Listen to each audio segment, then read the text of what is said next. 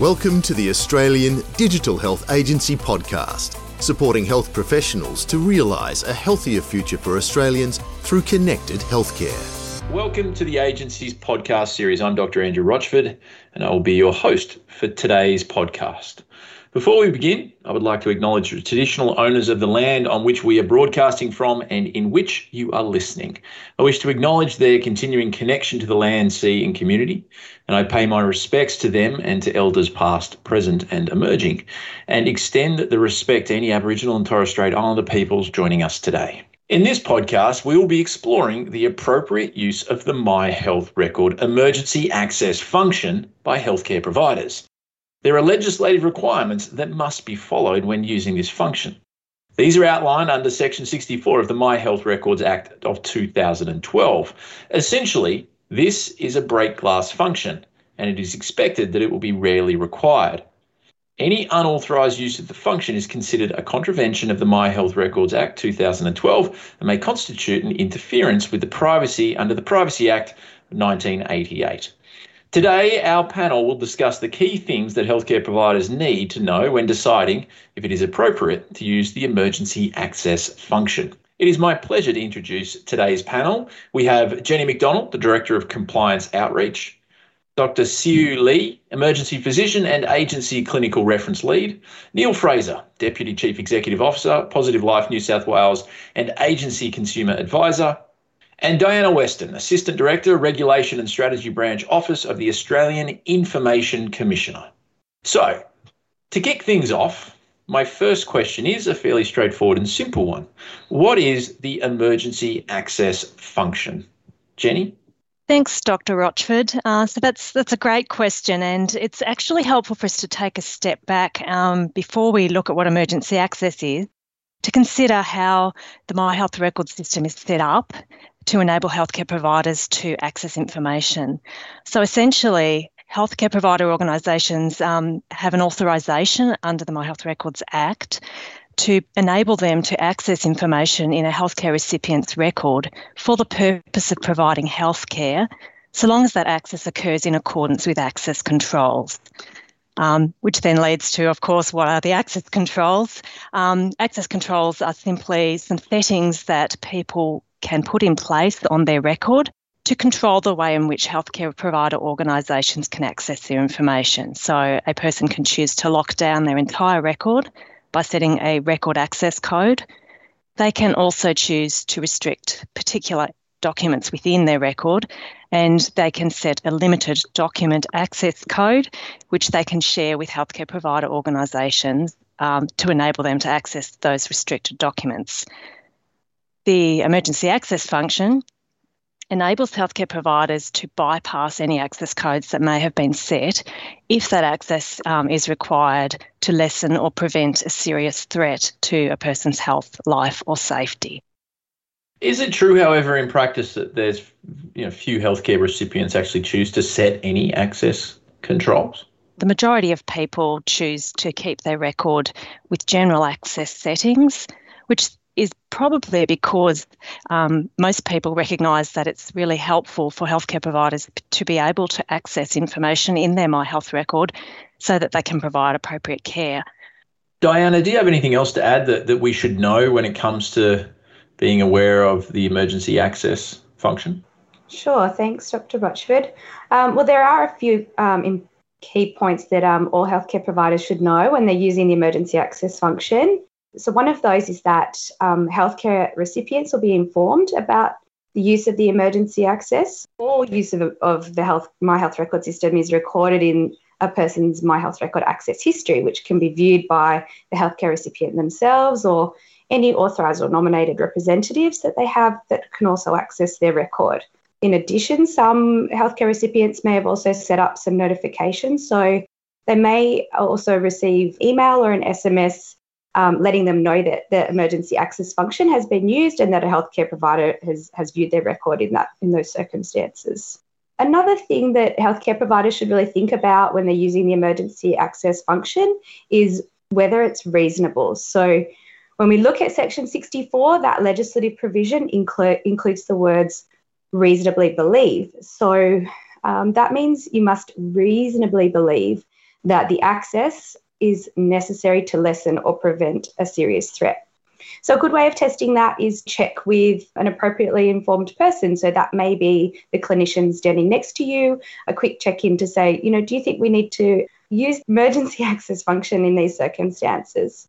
Another thing that healthcare providers need to keep in mind when they've used the emergency access function, always document why you've used it and note down the details of the serious threat that you were trying to prevent. Also, make sure you keep a record of why it was unreasonable or impracticable for the person to provide their consent for you to override those restrictions that they may have set on their record. And there's no set way for you to make these records. I would probably recommend just using your usual record-keeping processes. So that could be your local clinical information system or your practice management software. But it's really important that you do keep a record, because later down the track, you may get a query from the healthcare recipient who's looked up their access history and maybe confused as to why that emergency access was used in that situation. You could also get a request from the Australian Digital Health Agency for further information about your use of the emergency access function, or you may get an inquiry from, for example, our office, the Office of the Australian Information Commissioner, we're the independent privacy regulator for the My Health Record system, and we may have received a complaint, or we may be undertaking investigations about potential inappropriate use of the emergency access function, or there may be some other sort of investigation or inquiry, such as a coronial inquest. Once you do get emergency access, your organisation will have that access to any restricted information for 5 days. Once that 5-day period ends, the access level for your organisation will revert to the usual access level. Jenny? Yes, I just thought it might be helpful to explain a little bit more about the requirement for it being unreasonable or impracticable to obtain the healthcare recipient's consent. In the context of emergency access, the consent is provided when the healthcare recipient gives the healthcare provider organisation their record access code or their limited document access code. And so if it's not reasonable or practicable for them to provide those codes for whatever reason, for example, them being unconscious, that requirement would then be met. Thank you. Sue, did you have anything to add? Other point to consider is what classifies people being able to use the emergency access. So just because work in an emergency department doesn't necessarily mean you can use the emergency access, because it needs to fulfill the criteria of the access being needed to reduce harm to the person, so either their threat to their life or their health, and very, very rarely for public health matters. Because there's certainly lots of other reasons why you might think it might be useful to have information, but it doesn't really fulfill the criteria of it being that much of a threat to them. And you also have to, as we said, have the criteria they can't reasonably or practically provide consent. So can't really just willingly use emergency access just because they happen to be emergency department and you're also in the emergency department. That's a very good point. Neil, did you have anything to add here? I was just going to add in there around looking at this from a health consumer's perspective. So there's probably two things you need to know. First one is that I'm very much love my motorcycle riding. But the second one is I'm also a person living with HIV. So I've gone in and used the access controls a number of times for my health record. There have been times where I've restricted access to be able to see not only my pathology results, but also what medications I'm prescribed, purely because those medications are already prescribed for HIV. I've also then made conscious decisions to reopen or provide that access again, because if I do present in hospital and I'm unconscious, knowing my HIV status and as well as my medications is important to my healthcare in that situation. So what information can you see when you use the emergency access? Jenny? When you use emergency access, you will be able to see any restricted documents within a person's My Health record, as well as any information that is not restricted. There's some information, however, that you won't be able to see, even using emergency access. That includes information that a person has written in their personal health note and any documents that have been removed from the record or hidden. It is important to remember, though, that a My Health record is not a full clinical record So it doesn't give you access to a person's entire medical history because the My Health Records system only started in 2012. So anything that occurred prior to that won't be in there. Also, not all information is uploaded to the My Health Record in the first place.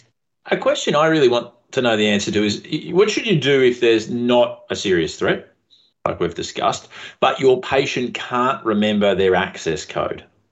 So if there's not a serious threat, but a person is not able to remember their code, the person can log into their My Health Record via MyGov or a My Health Record app, or they can telephone the My Health Record helpline. So that number is 1-800-723-471. The number is also listed on the My Health Record website. The customer service officers can provide assistance with resetting a person's record access code or limited document access code if requested by that healthcare recipient. So what I'd like to do now is give the panel an opportunity to run through some examples of when it may or may not be appropriate to use emergency access. But I'd like to start by reminding our listeners that we are going to be discussing scenarios of a general nature. And please remember that this is not legal advice and the scenarios are illustrative examples only, just to give everyone listening a better idea of when they may or may not use emergency access. So I'm going to kick things off with you, Diana. Do you have a scenario that you could offer our listeners that might help them, understand a little bit more about emergency access? I would like to just talk a little bit about an example where we're looking at a situation where there is not a serious threat to an individual's life, health or safety. So in this example, we have a patient who presents to an emergency department with a broken leg. The patient appears to be otherwise fit and healthy and is able to talk to the clinician and advise that they do not take any regular medications and that they don't have any allergies. The patient's happy for the clinician to access their My Health Record, but they have set up a record access code, which they can't remember. So here we have a situation where the legislative requirements for using the emergency access function have not been met. So even though we're here in an emergency department setting, that doesn't necessarily mean you can use the emergency access function. In this circumstance, the clinician has determined that the broken leg is not a serious threat to the patient's life, health or safety. So the first part of the test in the legislation in Section 64 has not been met. Thanks, Diana. Neil, do you have a scenario that you could offer, potentially one that's focused around a serious threat? I mentioned before I enjoy motorcycle riding, and this was actually a scenario that happened to me. I had a motorbike accident, and the first thing I did was jump up and ask, is my motorbike fine? And the second thing that I remember was laying down because I was feeling quite lightheaded. I wasn't awake, obviously, at this point, and I was rushed to a trauma hospital where I was immediately admitted in for surgery. I had internal bleeding and a collapsed lung. So in this scenario, I think they were able to confirm, who I was by looking at, both my license and Medicare card, but the hospital had, never seen me before. It was my first time there and I was unconscious. So in this scenario, the emergency department staff would make a decision to be able to use that emergency access to get access to my health information, particularly when they're trying to treat a serious threat to, my health. So this would be an appropriate use for healthcare providers to use the emergency access function. Thanks, Neil. Sue, do you have a scenario that you can offer to our listeners to help them understand a little bit more about emergency access? Yes, certainly would be happy to discuss another scenario. So covering, I guess, where it's impractical to obtain consent and perhaps unreasonable, but also maybe discuss a little around other options for emergency access where sometimes someone may have nominated another authorised representative who may be able to provide access instead. So one not uncommon scenario is where an elderly resident is brought into emergency from their aged care facility after having had a fall with evidence of head trauma and with an altered level of consciousness. Documentation from the aged care facility tells you the patient has dementia and provides some contact details for a relative who has enduring power of attorney. And patient is unable to give you a good history, unable to give you an account of their access code, the document's restricted, and it's going to be difficult to determine whether that is perhaps an underlying condition if they have advanced dementia or from the head injury. And so you, in this instance, would have the criteria of potentially a serious threat to the individual because if they've had serious head trauma and potentially deteriorate from there, you would want to know what their background history is. However, consent would be difficult to obtain if they're unable to give you a good account of things and if they can't tell you their access code.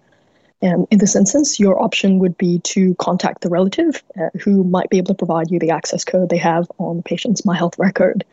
And as I'm saying, sometimes people will have, besides them directly, they'll have a nominated representative who can then act on the behalf of the patient and be able to give you the access code. So in that instance, you would not use emergency access, but you would attempt to obtain the code from the nominated representative and next of kin. If you are not able to contact the nominated representative and next of kin, then you would then have the criteria for being able to use emergency access because you do want to reduce or prevent serious threat to that patient's life, health, and safety.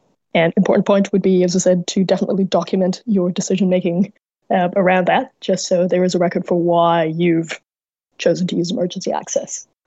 So one question that does come to mind is, what happens if the emergency access function has been used inappropriately? Diana? This could be a contravention of the My Health Records Act. Contravention of the My Health Records Act is also considered an interference with privacy under the Privacy Act 1988. If you do become aware that there may have been a contravention or there has been a contravention of the My Health Records Act using the emergency access function, there are certain obligations under Section 75 of the My Health Records Act around reporting of that inappropriate use or unauthorised use. So as soon as you become aware that that has occurred or may have occurred, you must notify the system operator as well as the Office of the Australian Information Commissioner as soon as practicable. And this includes using emergency access function just by mistake where you shouldn't have used it. So failure to notify an actual or potential data breach where you're involved could result in a civil penalty of up to 1,500 penalty units. So this could equate to $330,000 for an individual or even higher if you're a corporation. Separately to the data breach requirements, unauthorised use of the emergency access function could result in other penalties under the My Health Record Act or under the Privacy Act. So they could be things like an enforceable undertaking or where there's been a complaint made, the Information Commissioner could make a determination where compensation is provided for the individual that suffered an interference with their privacy. And for any healthcare providers that have any questions or want a bit more information about the data breach obligations, please do look at the OAIC's website. We do have some great resources for healthcare providers around what their data breach obligations are and what you should do if you experience a data breach in the My Health Records system. So now might be a good time to give our listeners an opportunity to find out where they can learn more. So where can healthcare providers get help? Diana? Thanks, Dr. Rochford. Well, yes, the OAIC has just released some new guidance materials for healthcare professionals, specifically around the use of the emergency access function. They're available on our website, which is www.oaic.gov.au. There is some online guidance about the emergency access, which has some really practical examples, some of which we've discussed today in the podcast. There's also a set of frequently asked questions, and there's a printable flowchart, which is sort of designed to help your decision-making process. And again, it's printable. So we encourage healthcare providers to print that out and sort of pop it next to the computer where you may be accessing the My Health Record functions. Additionally, we've got a lot of other resources generally around the My Health Record system. We have our guide to mandatory data breach notification in the My Health Record system and a fairly new resource that's been well received, which is the Guide to Health Privacy, which is more generally about healthcare providers' privacy obligations under the Privacy Act. So we'll really encourage you to have a look at all of those resources. Jenny?